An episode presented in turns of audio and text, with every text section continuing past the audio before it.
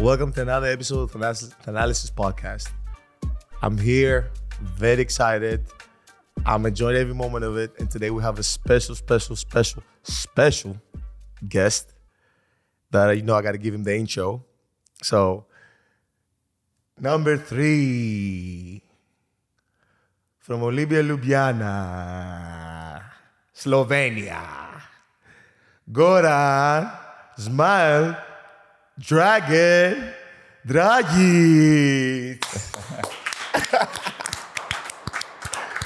or I should say, the guy who all dragons fear. This guy. I don't know about that, but yeah, that was pretty good. Thank you, man. Thank you for having me. Oh, man. You know, you have one of the most interesting stories that people don't know about, you know, just your weight in the NBA.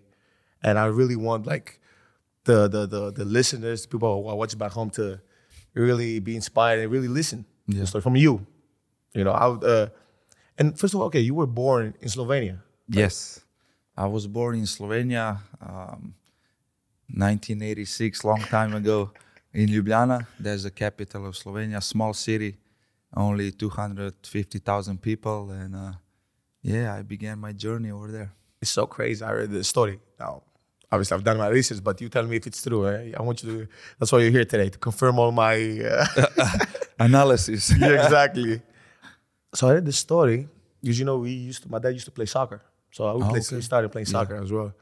And I heard that you was playing soccer, you got injured, and then that's how you started playing basketball. Yeah, you're correct. My first sport was soccer. My dad was an amateur soccer player too, and I had a leg injury. I opened my leg, and after that, my mom just told me, "Hey, no more soccer for you." And one of my best friends, Gregor Grega Terzić, he was playing basketball.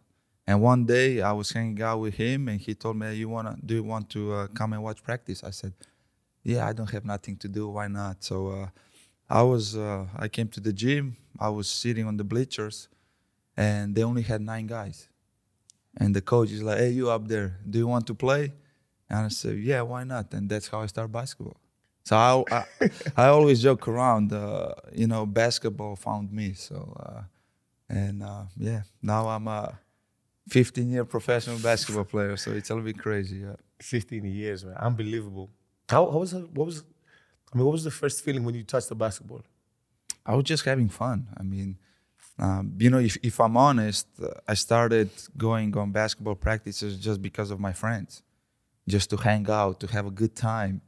And then, you know, every practice I start falling in love with that sport. And then I kind of bring in my brother, younger brother. And yeah, we're still here. So.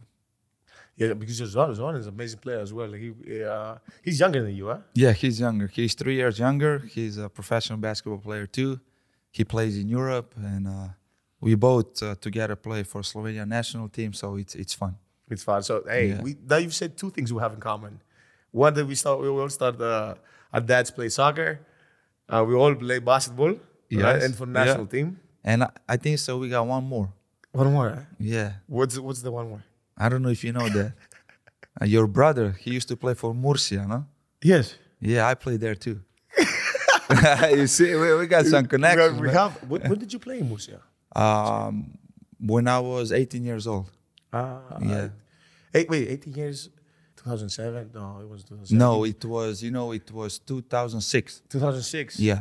So wait, you left Slovenia and went to... I left Slovenia. I signed a contract with Baskonia at that time, and they loaned me the first year to Murcia.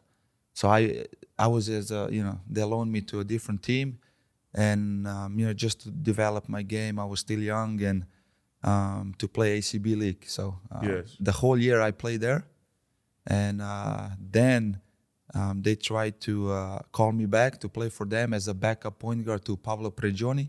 Yes. And then Union Olympia amazing called. Player. Yeah, great, an awesome teammate too. And then Union Olympia called, and basically we came back to Baskonia, tell them, "Hey, please loan me again." And that's how I went to play back home for another year, EuroLeague. Yes. And from there on to the NBA. How did you ever think you was going to go to the NBA?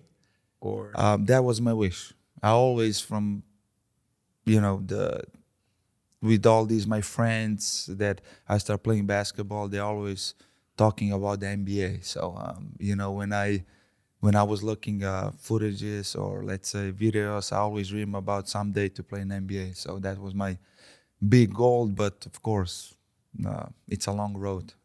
Yeah. Very, very, very long. Who did you? I mean, I kind of read some things, but I would like for you to tell me, who did you see? Who did you admire mostly as players? I mean, of course, Michael Jordan. You know, at that time, Chicago Bulls was big.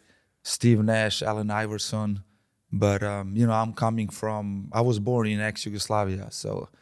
You know, you cannot go past by Drazen Petrovic, Predrag Danilović, Sasha Djordjević, Tony Kukoc, you know, all those greats who kind of paved the way for us younger generations. And, yeah, those and, of course, in Europe, I still remember the game because one of my godfather to my kids, Rašo Nesterović, he used to play in the league too, 12 years.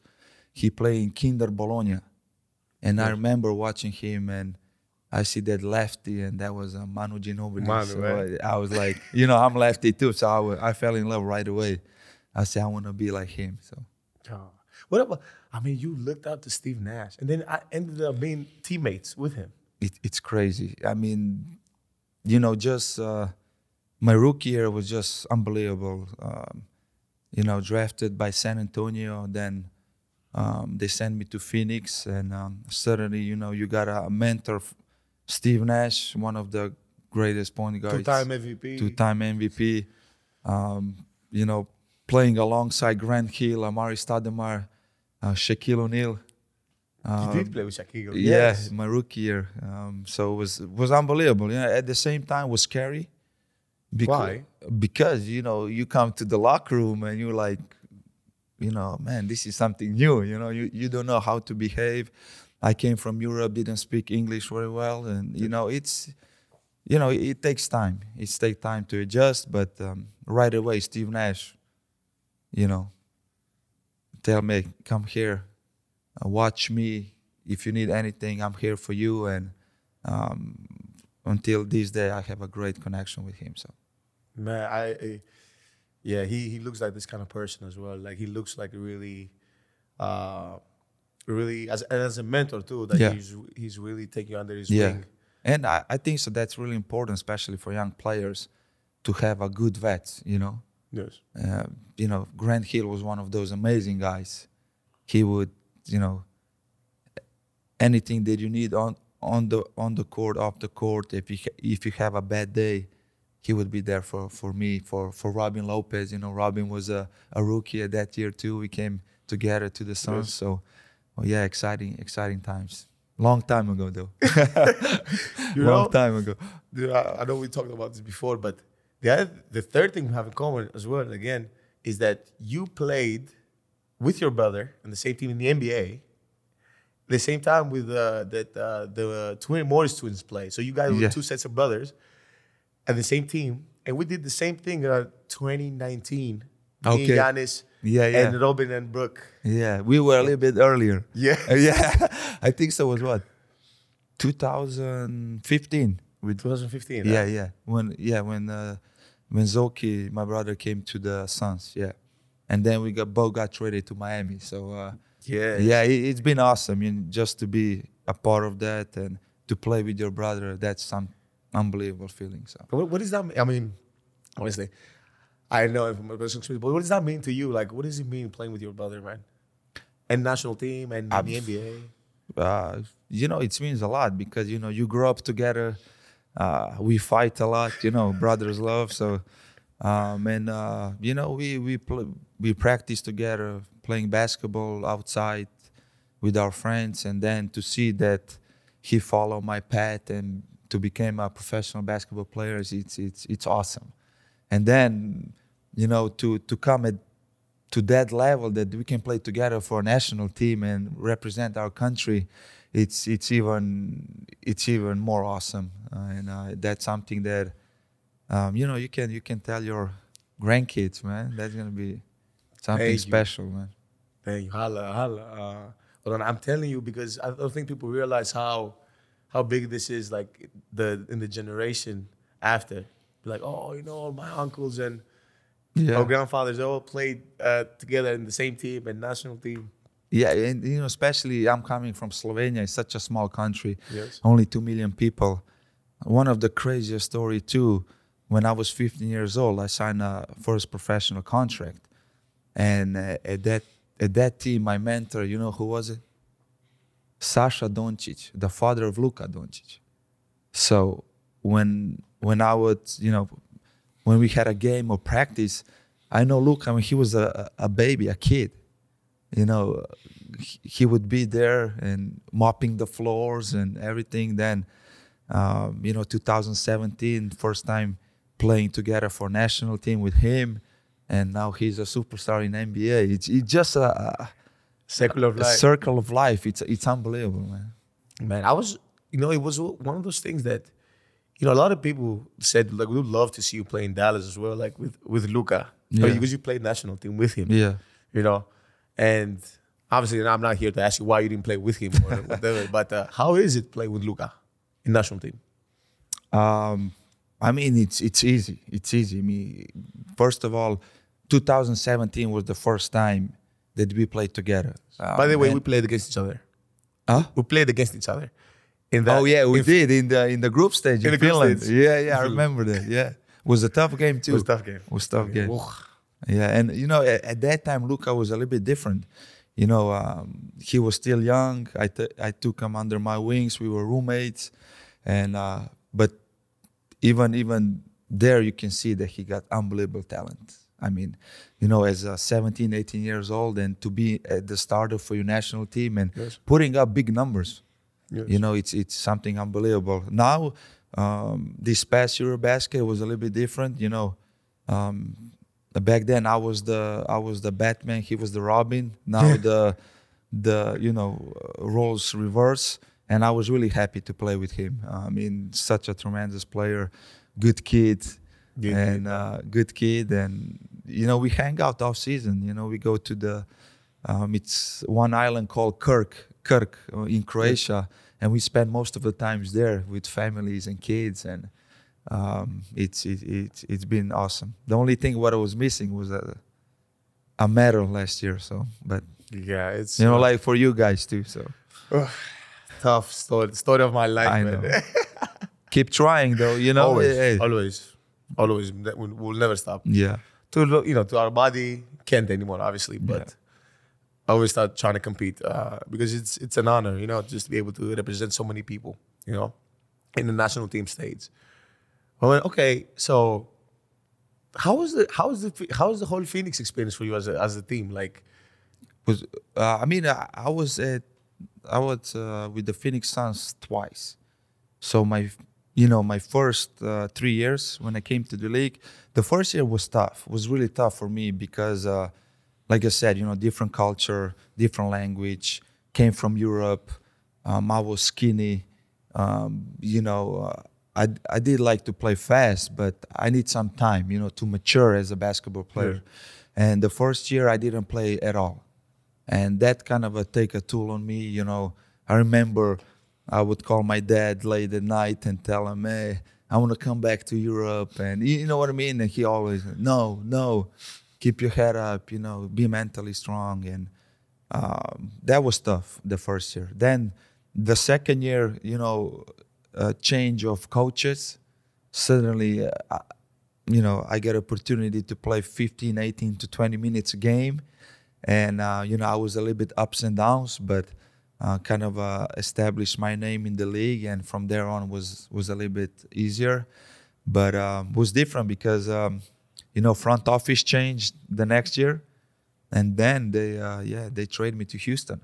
So yes, you got traded. Yeah, I got traded. I was my last year of the deal, so I got traded to Houston, and was tough. Was over there was tough too because we got Kyle Lowry, first point guard. Then was Johnny Flynn, me and Jeremy Lin and East Smith in training camp.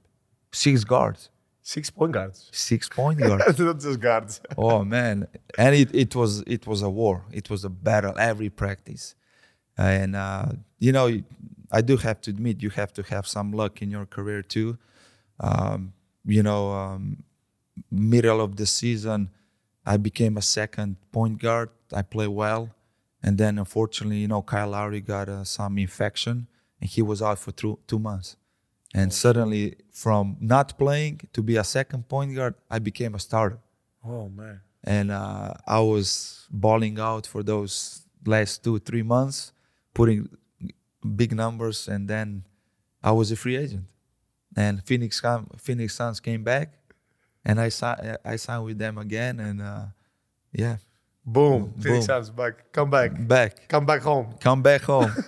And it was good for me too, because I still have family in the valley. You know, my both cousins from my uncle, they're Serbians, but they live in Phoenix. So, you know, I was not by myself. So that was pretty awesome. That was good. That's good. Yeah, that's good. And then okay, then you play. And then how did you? So then you end up going back. You end up leaving Phoenix and go to Miami. Yeah. Then I play. So I signed the deal. Then I played 3 years for Phoenix Suns. Yes. And then, yeah, we had some a situation when they bring a lot of point guards. You know, it was me, Isaiah Thomas, and was Eric Bledsoe. So suddenly we all played together, you know. That was crazy. We went small ball and play all together. But, you know, suddenly I was playing off the ball, and then I had to guard like 3 guards. You know, imagine me guarding... I don't know, Chris Middleton or, yes. You know, the big guards. So it was really tough. And, yeah, I just asked for a trade. And that's how I landed in Miami. That's good. I mean, you did that, yeah. I always think that, you know, sometimes you have to take control of your own career. You know what I mean? Yes. And I did that in my situation. And it pays off. For me, so it does pay off, and you know, it's one of those things that, you know, like I don't think people understand like what winning is, because at the same time you want to play, you want to earn some money in your career, you want to have some playing time and minutes, but at the same time, you know, some teams you can do that, some teams they don't win, and then you can do that, and then it's harder to do that in teams that win, yeah, you know, because the teams are packed and teams are stacked, so you gotta kind of navigate your way through your career, and depending where you are and what point of your career you are. Yeah, definitely. You know, first of all, you want to make sure to, you know, to take care of your family, you know, and 100%. Your kids and everybody. But at the same time, we still competitiveness basketball players. You want to win. Yes. I mean, you know, that's why we play in basketball, and hopefully this year, man. Hopefully this year. No, you never will knock on wood. When it's when you want something good, you never will knock on wood. You just look up high and say yes. So, but how did you feel when you got traded the first time? How did you feel? Oof, it was tough. It was bad. I mean, you know, Did you know? Did you know it was gonna get traded? No, you know how. That's a crazy story too, man. So we were we had practice, and we were flying out to Toronto, Canada. Yes. And the trade deadline was until 1 p.m. So we finished practice. We drove with the bus to the plane, and our plane took off at 12:30. Yes. So we're still 30 minutes left of the trade deadline. And, you know, I don't know why they didn't wait, you know, for those 30 minutes. So I was in the plane. We took off. I was sitting...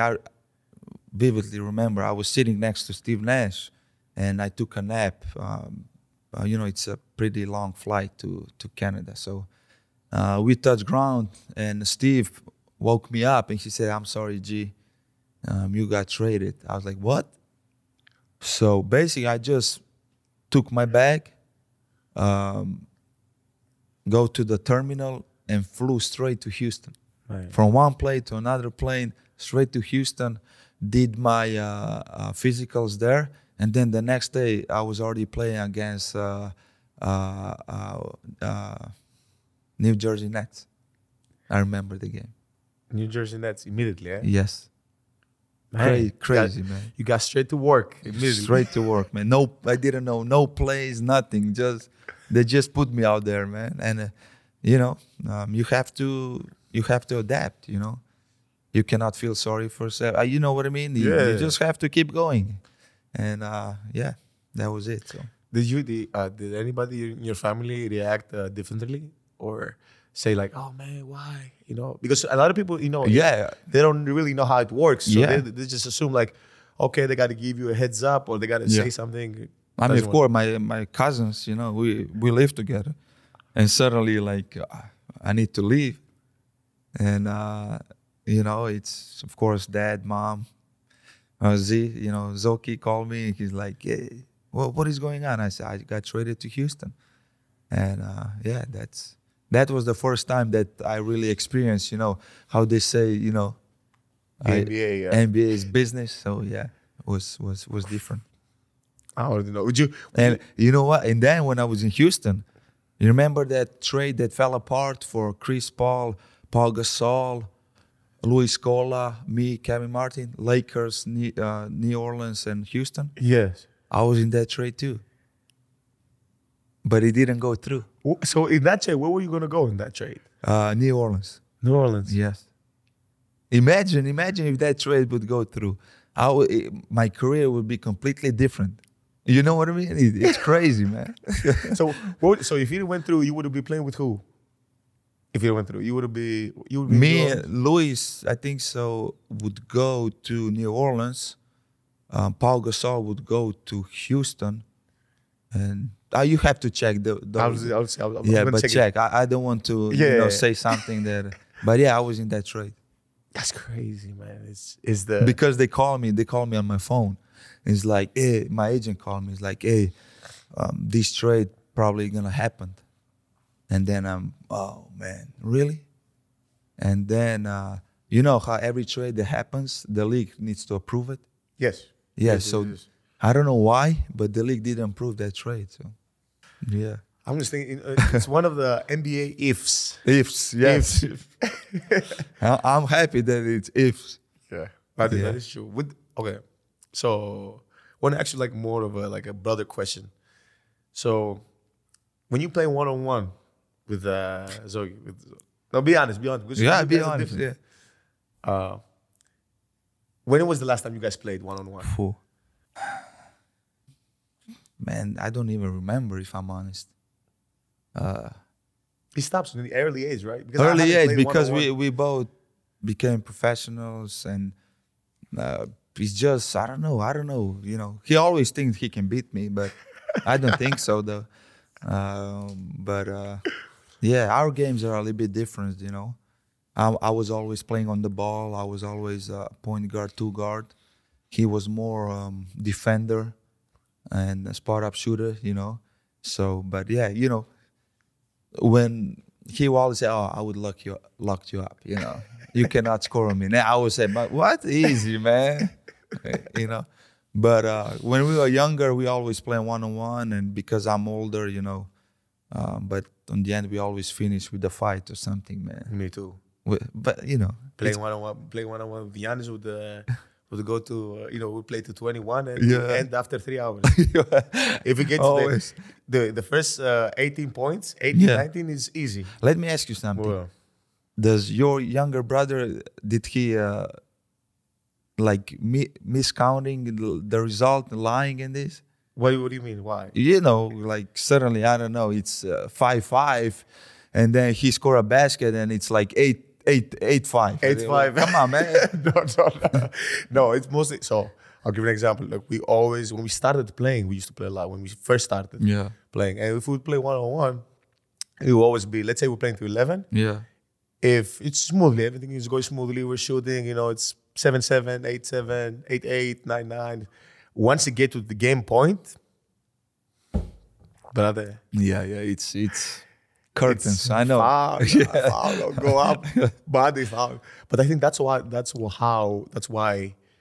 I think it gets you better as well. Because I think people don't realize how much this one-on-one in the off season and one-on-one just in basketball just gets you better because this is all it is. At the same time, Yeah. You have to play your role, you know, in the NBA or in basketball in general.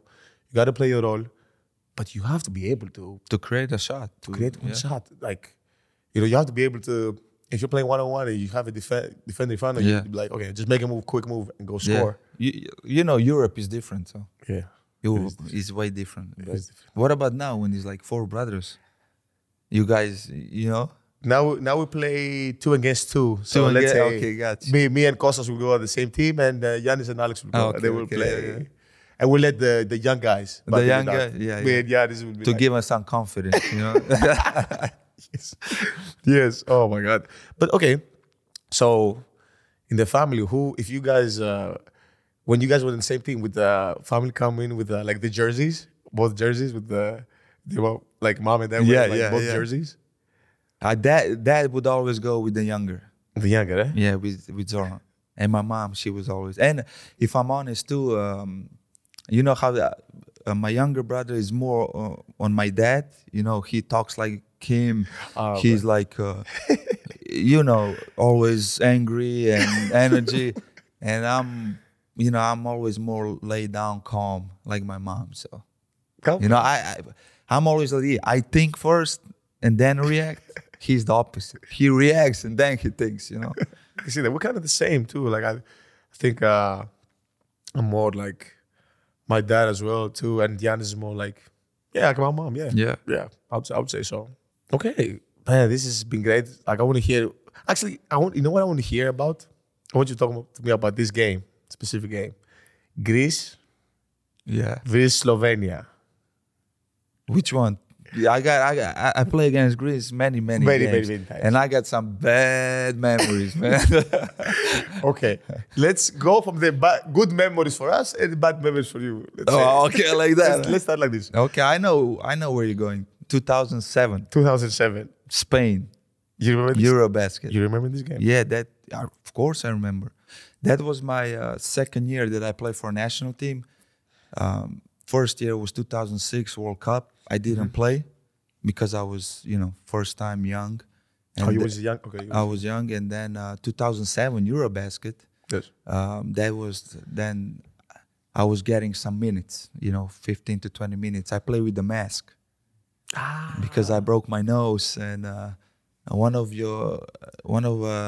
we played the tournament before Eurobasket. We played tournament in Athens, Acropolis tournament. Yeah, and what was the point guard? Papa, he played for CSKA. Papaloukas? Papaloukas, yes. Papaloukas, I dived for a ball and he slipped and hit me with his knee straight to my nose. So I remember in Athens, I went to hospital. Theodoris, what are you doing, man? He slipped? No, he did. He slipped and hit me straight into my face, my nose. Broke my nose 3 times. Went to the hospital, and that was like 2 months, month and a half before Eurobasket. Yeah. And then, we played. But that was quarterfinals Eurobasket. We played against Greece again. And we were up, I would say 13, 14 points. I remember. 2 minutes and 30 seconds left of the game, and we lost that game. It's crazy, man. But you know what's so crazy? I remember that I was out with my brother, and I remember we were selling some stuff. We had to work somewhere, and we was watching the game while we were selling some stuff. It was on TV, so we go like sports bars and like sell different things, items, and we watched the game. And I'm like, oh look, oh we're down, you know. And then we went home, and we saw that we were winning the game. Yeah. We won the game, so it was incredible. Incredible. I remember you guys was playing full press, zone press on the full court, and we couldn't go through half court, like turnover by turnover, and then you guys make a three layup, and it was unbelievable. We couldn't make a pass. And that's how we lost and go home.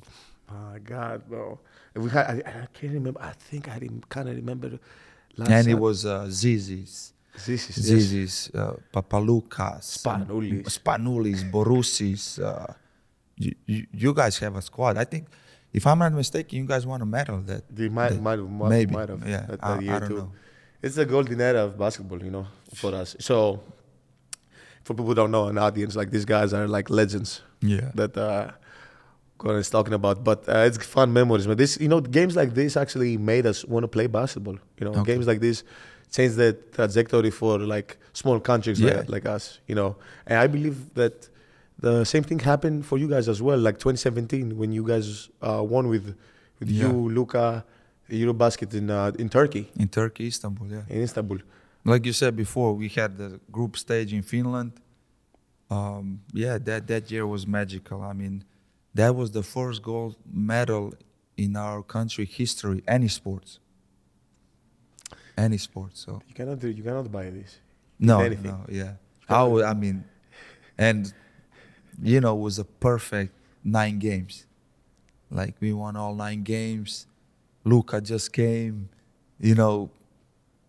We were always in Slovenia. We always had good basketball players, but the chemistry was never right. You know what I mean? Yes. At one point, we have 8 NBA players in the league, and it's only 2 million people. You know, that's huge. That's huge. And now we were always like, you know, you had like Spain, Greece, Serbia, France. Those 4 teams, they were always, you know, favorites to win medals. And then we were always in the tier beneath that, you know, from 5th to 8th, you know. Yes. And we never could jump over the hump, you know. We would all play quarterfinals and we would always lose. And finally we got a right mix of players, change of generation, new coach, and everything was magical. So.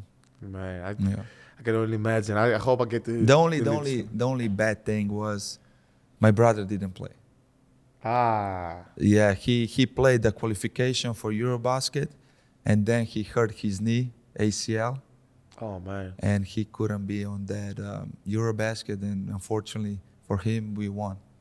You know, and that was something that, and you know, I still feel really bad because, you know, he deserves to be part of the team because he helped, and he did come on the stage with us, you know, when we lift the trophy. But that was painful, you know. It is. I understand exactly the feeling. Would you say, obviously, you haven't won an NBA championship yet? I like that. But would you say that it's one of the best feelings, like basketball, like fulfillment for you? Oh yeah, definitely. I mean, you know, first of all, you represent your country, your people. You know, Slovenia gave me everything. I got friends there, family. I grew up there, finished school there, learned my first basketball steps there. So it's something that, as a kid, you always dream to win a medals, you know, or trophies, and that was huge. I mean, that was something that I always dreamed of. Of course, was tough, but on the end we did it, and it was unbelievable. I still remember when we won and we came back home. It was raining, it was a bad weather. Yes. But people came out on the street. It was like, you know, 40,000 people. It was unbelievable. Oh my God! I hope I get to get this feeling, you know, and see. Okay, now there's a section. I'm gonna ask you. I'm gonna give you some. It's called true or false, actually. Okay. So I'm gonna give you some sentences, and you're gonna tell me if it's true or false. I'm gonna give you some facts. Okay. Are you ready? I'm ready. Okay. Let's see. So the first one is true or false. Do you watch baseball at all? Have you ever watched? No. Never. Yeah, hey, we're from Europe. We don't have baseball over there. So. That is true. Too. We got handball, man. That is true. Okay, so you can guess this. You can guess this. The MLB uses 900,000 balls every season. Is that true or false? I would say it's true. It is true. Yeah. Even for a person who don't watch baseball. I was only once at the game. Which game? D-backs in Phoenix, when I played in Phoenix, my early days. Huh. Yeah, and to me, I don't know, maybe I was just at the wrong game, but it was 8 innings, no home runs, nothing. I went home, like, I was like, what is this, man? But yeah, I mean, it's different sport, definitely different sport. But I love American football, though. NFL, huh? NFL, it's something that I still don't understand all the rules, but it's awesome to watch, man. What do you like more about it? It's just, you know, quarterbacks, everything, like dynamics and, you know, how they're just fast and hitting, and it's just unbelievable to watch. It is crazy. And I think it's the way to the offense, defense, and it's special teams. Like, every team has their own role. You know, I would be the kicker, man. I was about to say this. That's the only position that I would choose, you know, if I would be. That is true. But it would be so difficult to get hit. They play so many games, too. So imagine, like, in the snow. Oh, my God. You call and you get hit. Yeah, I mean, you know, soccer, football, too. You play in the snow. I mean, you play snow and rain, but it's not the same. But it's not the same, man. Not the same. Yeah. Definitely not the same. Okay, now I'm going to hit you with another one. All right. So is this true or false? So Olympic athletes used to compete in complete nude. Like, they used to be naked when they competed in ancient Greece. Oh, yes. Is that true or false? True. It's true? Yeah. How did you know? History, man. History, eh? You see? Yeah, school, man. Hey, come on. You know, I said this to one of my friends. He was like, what? No way. I was like, yes. They used to be like, bro, it's Olympic Games. That's where they started, you know? So I'm like, you just got it. No, I can't ask you another one. I gotta flip the script.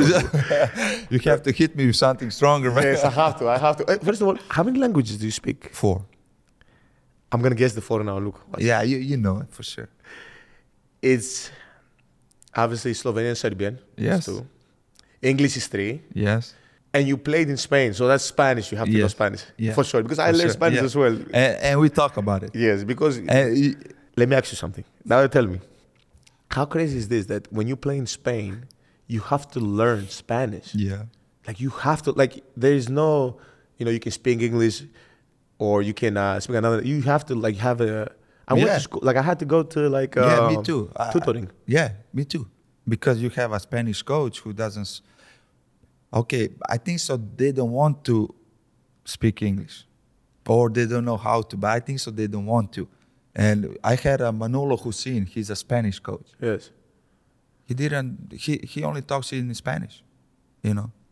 No, Pasa el balón.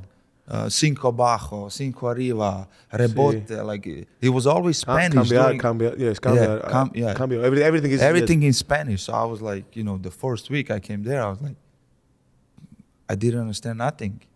And I was like, so, you know, I talked to the Spanish players. Yes. They, at least they understand English a little bit. They said, no, you have to, most of the players just take the, you know, the teacher and, you know, try to get those little stuff to learn Spanish. And you know, when you're in that environment the whole year, you go to the restaurants, you go, you know, outside, you interact with people, then you slowly you learn. Yes, you know what got me? And I was like blown out of my mind because, so when I went to play in Spain for the year in Andorra, I went to Andorra. So, you know, I'm speaking a little bit of Spanish. I'm tutoring, so I'm learning Spanish and everything. And, I go and I say different slang, like para llevar, like to go and to do the different slang and everything. And then I go to Madrid and Barcelona, and the words were not the same. Yeah, no. Because there's a difference between Spanish and Catalan. And then even in Baskonia, when it was my team, it's a different language, Basque. Yes. So it's like, oh shoot. So now I have to, but it was good, man. I loved it, every moment of it, and it made me learn a lot of language too. So and it's a really nice country. It is good food. It really is. Nice, you know, I love the food. People are nice, and I had a blast there. I was only there for 1 year. Yes. But it was nice. Yes, I think like the fact that. You know, and Spain and Serbia and like countries like this are so similar to Greece, and it makes me feel at home. Yeah, yeah. you know, same when thing. I visit. Yeah. Always. The only thing that I was lucky was like I had three American players in that team. And one of the American players was Marcus Fizer. He was fourth or fifth overall pick for Chicago Bulls. Really? Yes. And I played with him in Murcia. Yeah, he was destroying people over there. Playing like he was big, like a position 4 undersized, yes. But he can put the ball on the floor, he can post up, he can shoot. It was amazing. Yeah. There's so much talent out there. Okay, you know what? I'm going to switch it up to give you a little bit of animal facts and amazing facts because okay. I don't know. Now I have to switch up on you. I don't know. Okay. So, did you know, right? Oh, actually, no. Let me switch it up. I'll give you a fact about crocodiles, but you have to be honest if you know. Crocodiles? Yes. Okay. No. We had them a lot in Florida. Ah, oh, no, those are alligators. Alligators. That's different. Have you seen one up close? Yes. Yeah. I had them in my neighborhood. Bay Point, look. And Bay Point is some neighborhood in Miami, and it's on the bay. Yes. So the water is, you know, salty. I was my house was on the water, and I was outside, and it's like a 2 meters big crocodile. So we have to call the you know, animal service or how you call it, and they came and you know, pick it up and took him somewhere. So it was crazy. I even feel that I got him on Twitter. It's still in the videos. Please, let's go find that. I'm gonna find that on Twitter. It's crazy. Yeah. Okay, so let's see if you know this then. So did you know, like, besides the crocodile's like belly and like the top of its head, yeah, like the whole skin is like bulletproof? Really? I didn't know that. So basically, if you ever see one up close, don't try to shoot it because it doesn't do anything. It's gonna bounce off. no, it's literally bulletproof. No. I didn't know that. Oh, so yes, 1-0. Yes. One. Okay. So I'm going to ask you some questions. And obviously, it's not the right answer. It's more for your feel. Yeah. Right. Is there any app that you use but you hate using? Huh. Sometimes Instagram. Instagram, right? Yeah. It's just addicted, man. You know what I mean? It's like, I don't know, you're tired or you on the plane flying and you're just scrolling, man. It's... Sometimes I catch myself as like, what am I doing? You know what I mean? So, I know exactly. Yeah, I would say that. Okay. Yeah, I like it. What is the stupidest things you've ever done because somebody dared you to do? I mean, obviously, whatever makes you feel comfortable. I don't want you to do. I don't know. That's a good question though. Have to think about it a little bit. I did. I mean, that it's not. I mean, back. We were in Mannheim with national team. This is like we had a tournament. We were still young. We were like 13, 14 years old. And the guy told me like he was hungry. So if we had some chicken wings. He's like, hey, come on, G.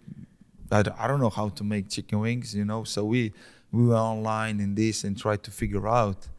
And... we put it on the stool and we put too much oil, and that thing got on fire. So we were in the hotel. So that was like 2 a.m. And you know what happened? Alarm went off. The whole hotel went out. The firefighters came, everything, and we were so scared. We just stayed in our room. And stay in our room. Stay in a room, and we locked the door, and you know, firefighter, they know from which room is coming, you know. They knocked the door down, and I was so afraid, man. I thought I'm gonna go to jail for sure. Yeah, it was like 3 of us, but I was not. It's not a dare though, you know what I mean. But it's some story that it's. So wait, hold up. You try to make chicken wings in the hotel? Wings, yes. We were scared. It was 2 a.m. You know, they didn't have room service in that hotel. Nothing. We were just kids, hungry, and I don't ask me how we get chicken wings, man, because somebody had he went to the store, you know, one day before or something. It was crazy, and we got fined big. So our federation had to pay a big fine. You know, when you're young and stupid. God, of course, and, what? Know, it's 100%, crazy. 100%, what? Yeah. Of course, but I've been seeing so many things. But it's crazy that... but yeah, I don't know about the dare. I was never a guy, you know, if some friend would say, oh, dare to do that or something. I don't remember anything. Okay. What is one item on your bucket list? Like you want to do that you've never done? Mm-hmm.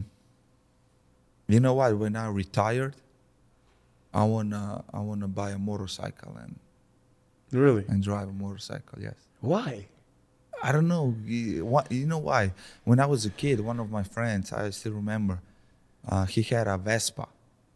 And yeah, it's so European, so Greek. Exactly, and he was so cool, man. You know.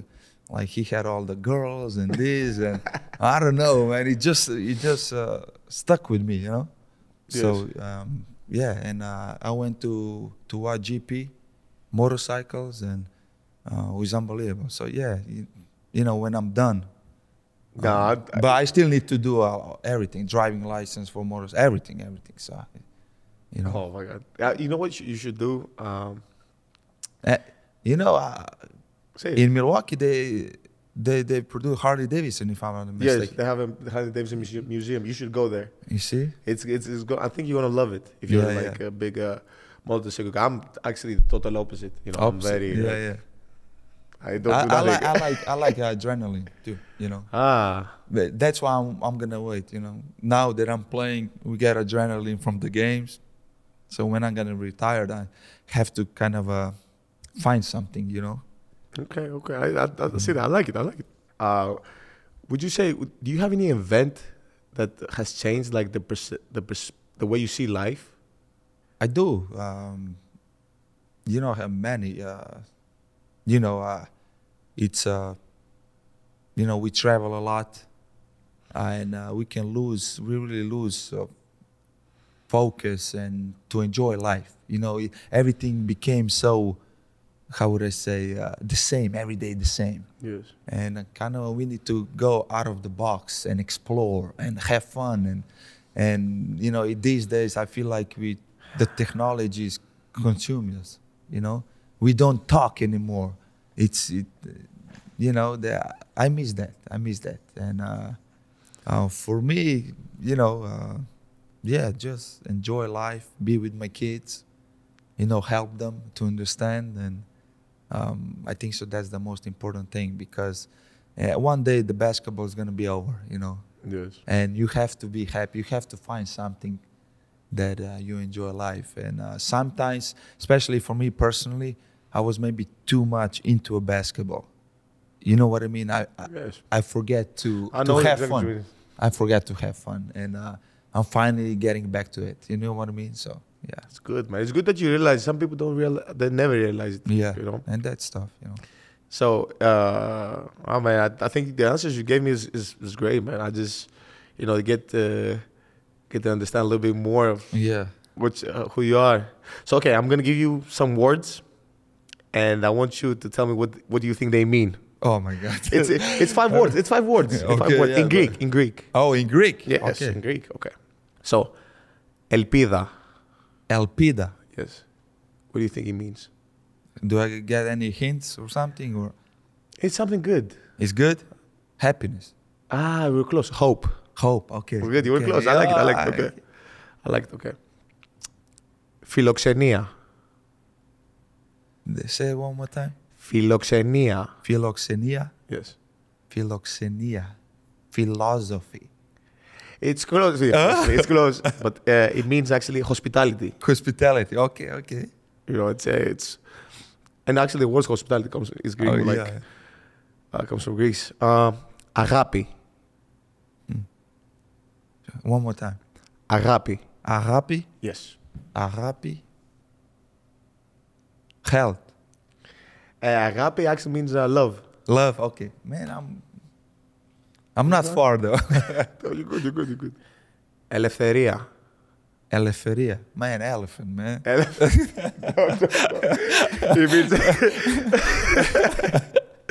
It means freedom. Freedom, okay. Freedom. Oh, I like that. It's good. It's good. Like I'm gonna give you, you know what? Because we're Orthodox brothers. Yes. I just wanted to give you some words and see what you know. We have to practice, man, on the plane or something. Yeah. Let's do this. Okay. Each day, one word. Each day, one word. Yeah. Okay, I speak. You know?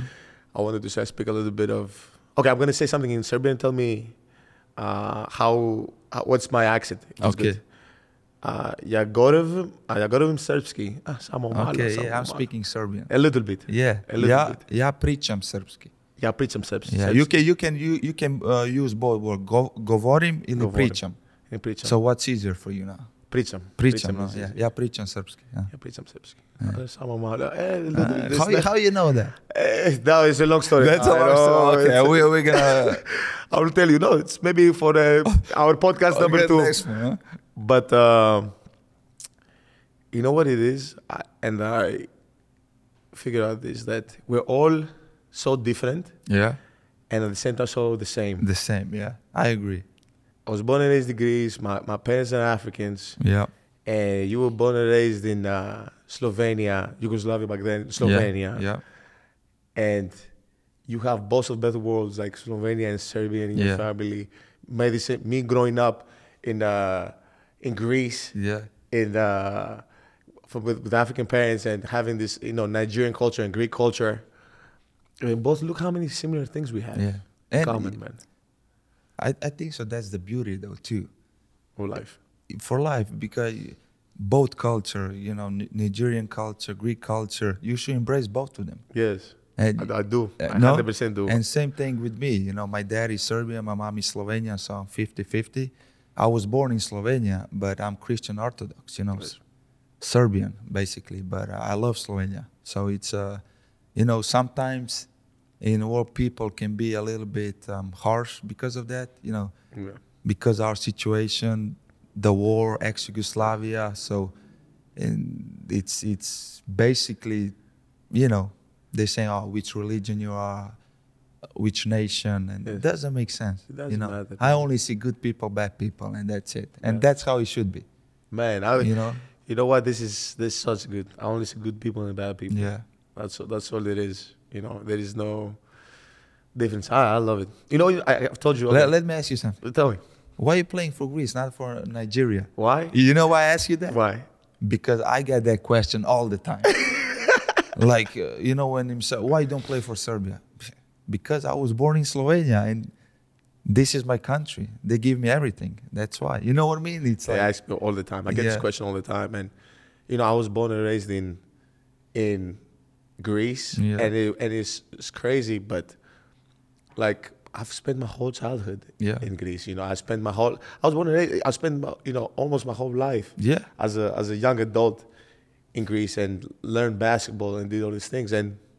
And if I could, if it was up to me, I would probably represent everybody. Yeah, I would represent everybody as much as I can because that's who I am. I'm a person who, not why I'm here, but this is why I'm here to spread positivity. I'm here to inspire people. I'm not here, to divide people. I'm not here to say who's right or wrong. That's not what that's not exactly who I am. I don't think that's who you are. I think you're here just to, represent yourself, represent your family, and spread positivity. You want to make everybody smile. Enjoy life, man, because it's not. It's short, man. It's short. I see how my career went by like this.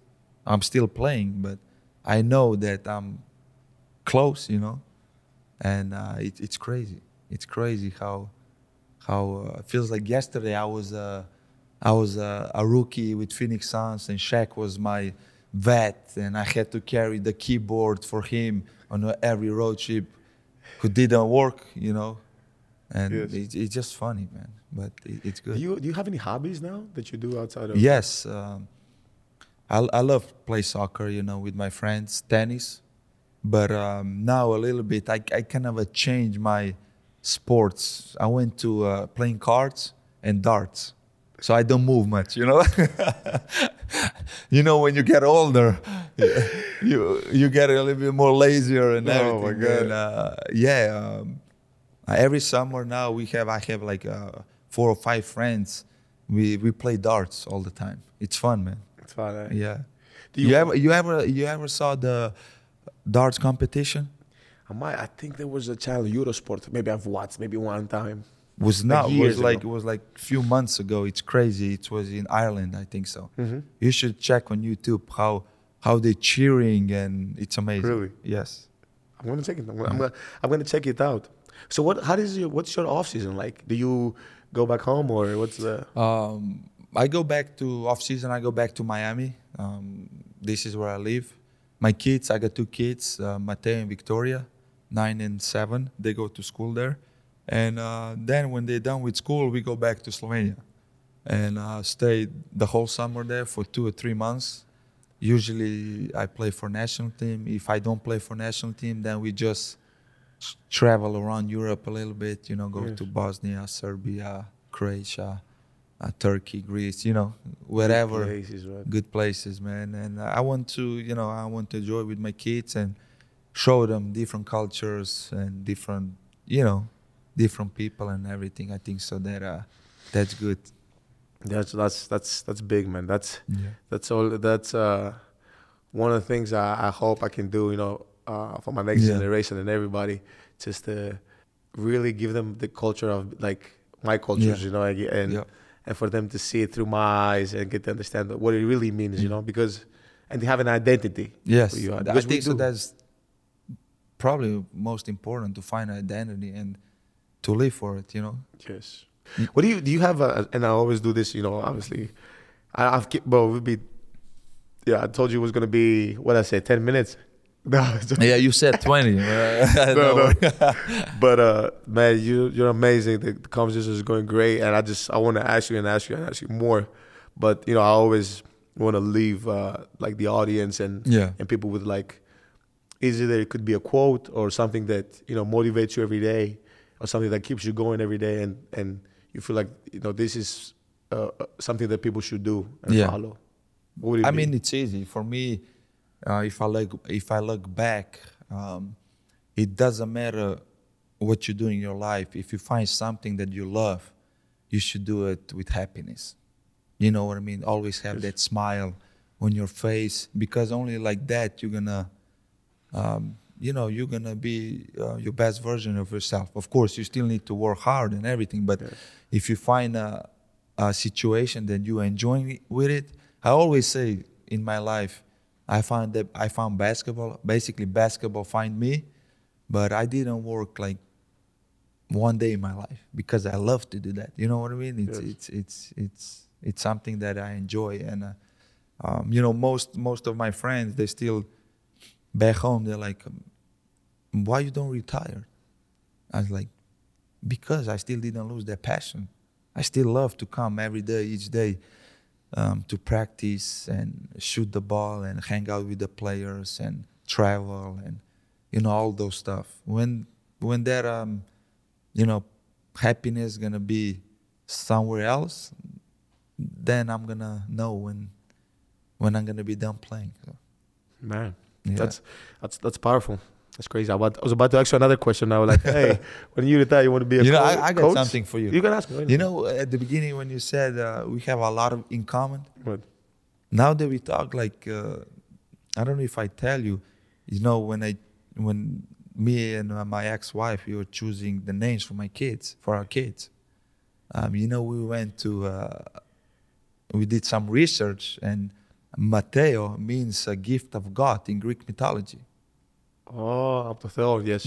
And Victoria, you know, the goddess of victory, yes. So, you know, this.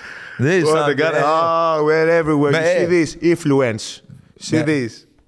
Maybe it's some little Greek in me, man. It is. I'm telling you, I've never seen people be. I see this all the time, and especially in Serbia, Slovenia, I see this all the time. If we were all one, then you couldn't tell the difference. You will see, players. At the players. It's just okay. Obviously, everybody has their own uniqueness. Or they're all unique.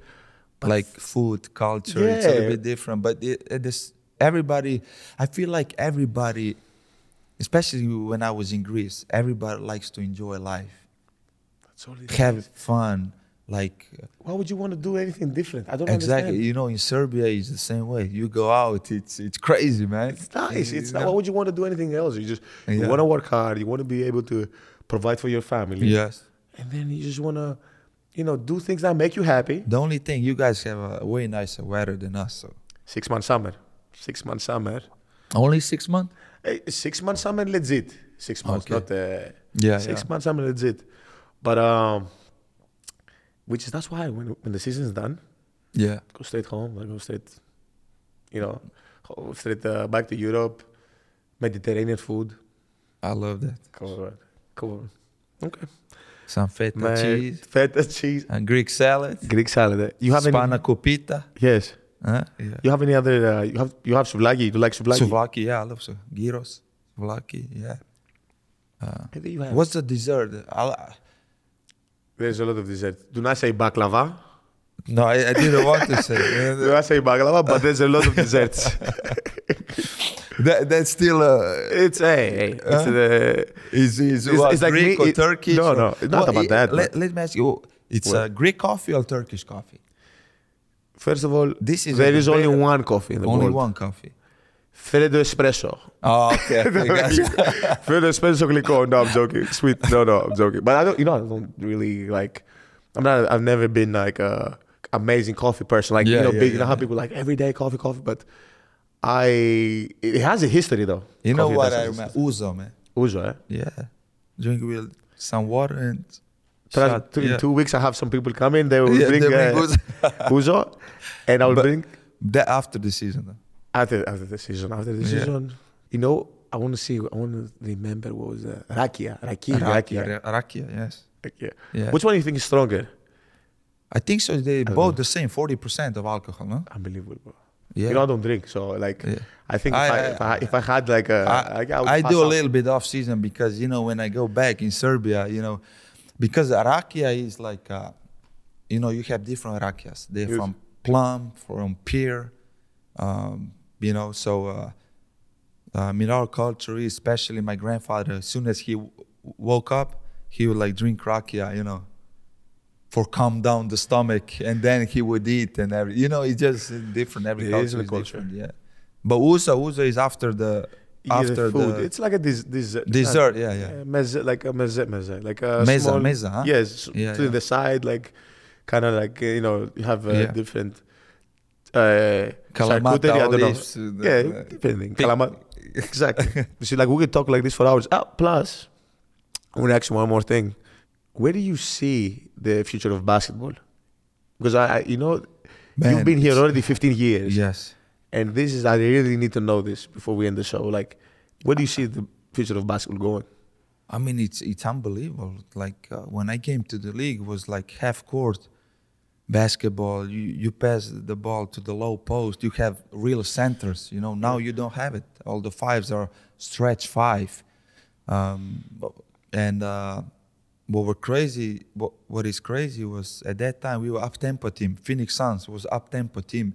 We run like the first 7 seconds of the shot clock. We would usually to shoot, and we took the most threes, average the most threes in a game. You know how many threes we shot? How many? 18 a game. And that was the most up-tempo? The most. And now the teams are shooting 53s in one game. You imagine that. So now if you put that up-tempo Phoenix Suns team in this time, we would be dead last.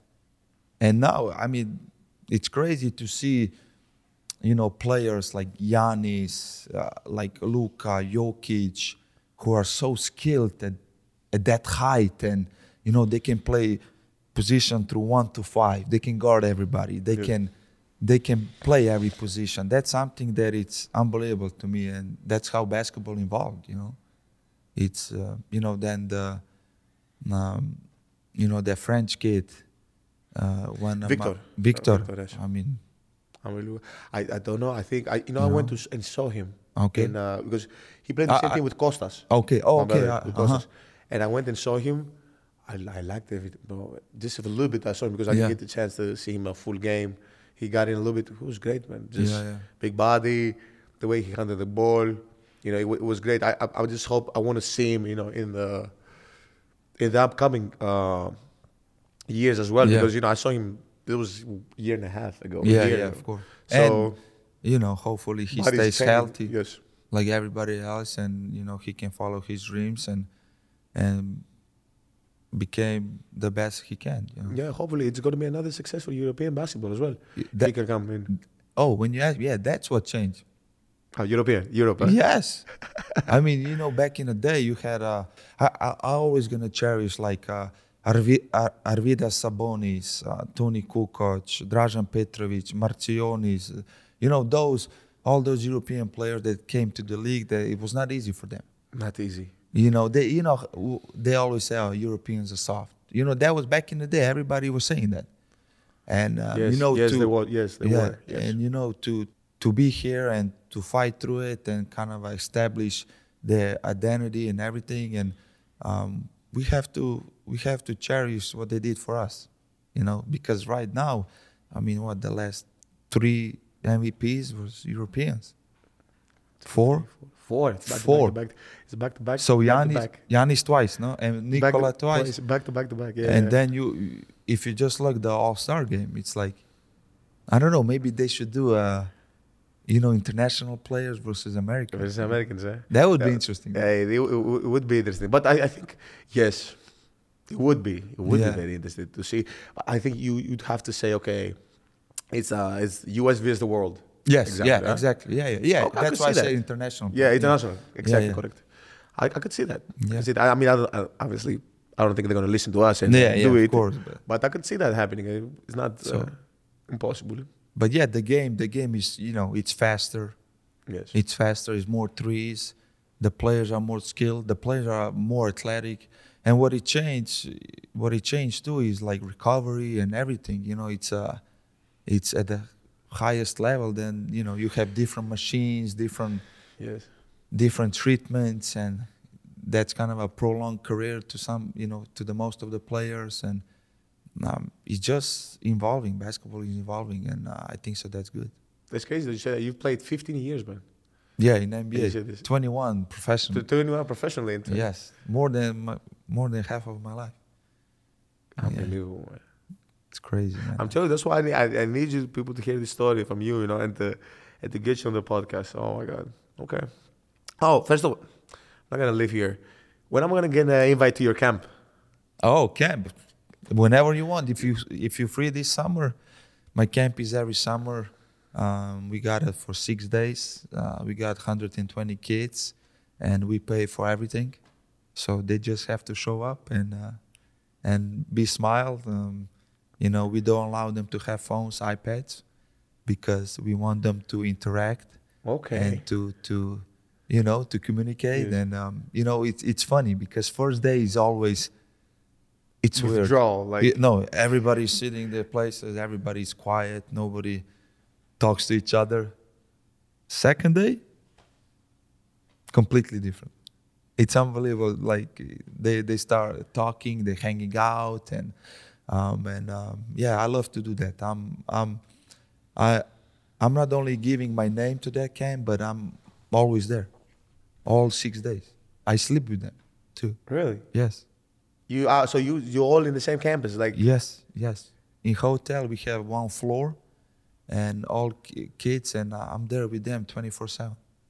I go to all the activities, to all the basketball practice, crazy. Everything. I definitely want to be involved. I mean, obviously, you'd let me know if you ever need anything to go there. You know, talk to them about defense, this, that, coaching, anything. They would go bananas, man.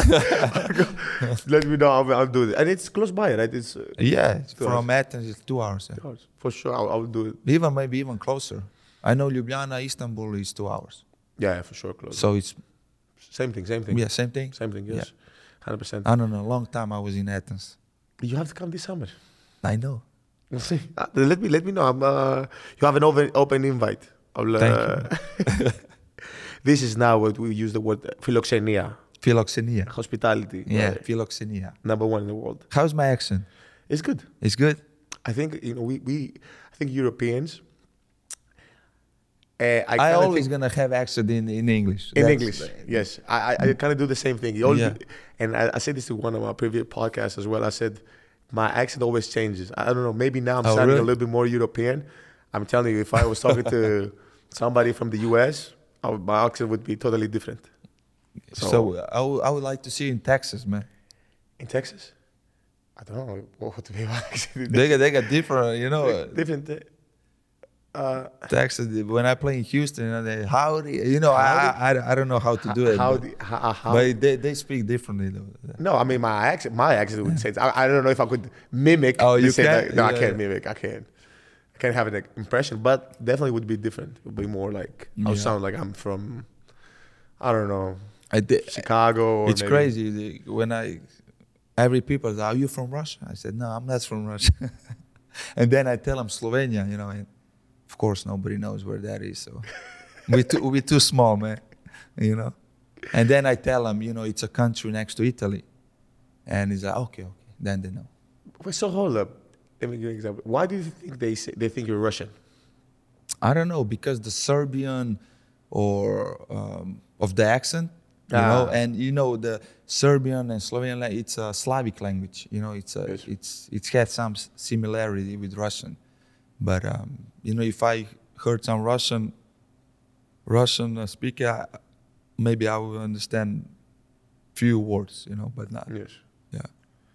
There's a difference. I mean, I'm looking at you now. I'm trying to see if you look Russian.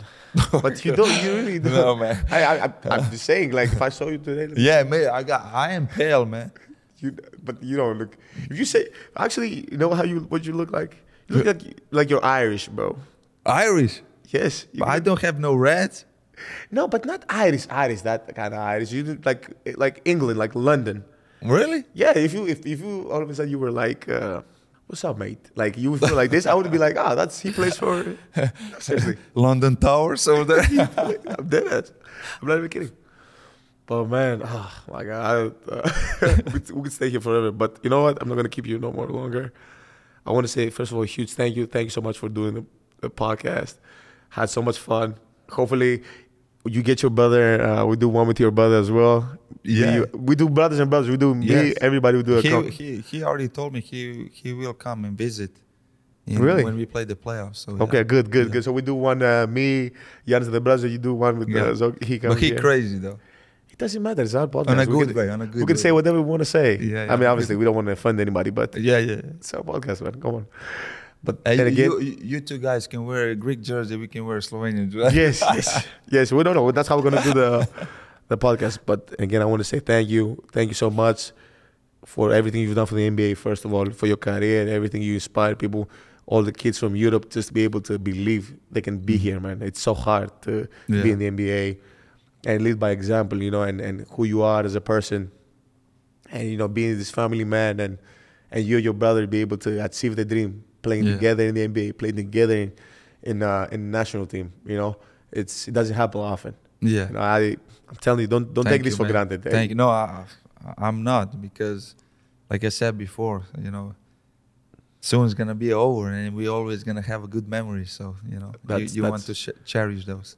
Exactly. That's and again, I want to say thank you, because you're one of those people who had made this dream possible and achieved the dream. But you have the story. You know, it's not just. You know, nowadays we're in a society that everybody wants to point at you and tell you like what to do to be successful, you know. But there's so many people who have done it, but they've never said it. They never said what they've done. And everybody has their own story. Yes. You know, they just have to tell it. Exactly. And thank you. You know, I think so. That's important for, like you said, for younger generation to hear it and try to kind of navigate them to the right path. And from there on, you know, they can do it. So. Yes, sir. Thank you so much, brother. Thank you. Thank you. Evharisto. Yeah. Close, man. It was good. Welcome to another end of the show. It was amazing. Had a special guest. Tremendous story. If you guys want to follow him, which one is the Dragon One? Yeah, One Dragon. The underline one, underline Dragon. Dragon on Instagram, Twitter. Show him some love. Follow him. He's the best, man. Follow his journey. He has so much to give. I hope you guys enjoyed it. If you want to watch it, you can watch it on the Dokobrus TV on YouTube. If you guys want to listen to it, you can listen to it on Spotify, Google, Amazon, anywhere you get your podcast from. We're available on every platform. Thank you guys for your support. And again, if you guys want a piece of advice, don't hesitate to reach out to me, to Goran. We are. This is why we're here from. We're here to spread positivity and however we can help. Thank you guys. You guys are amazing. So.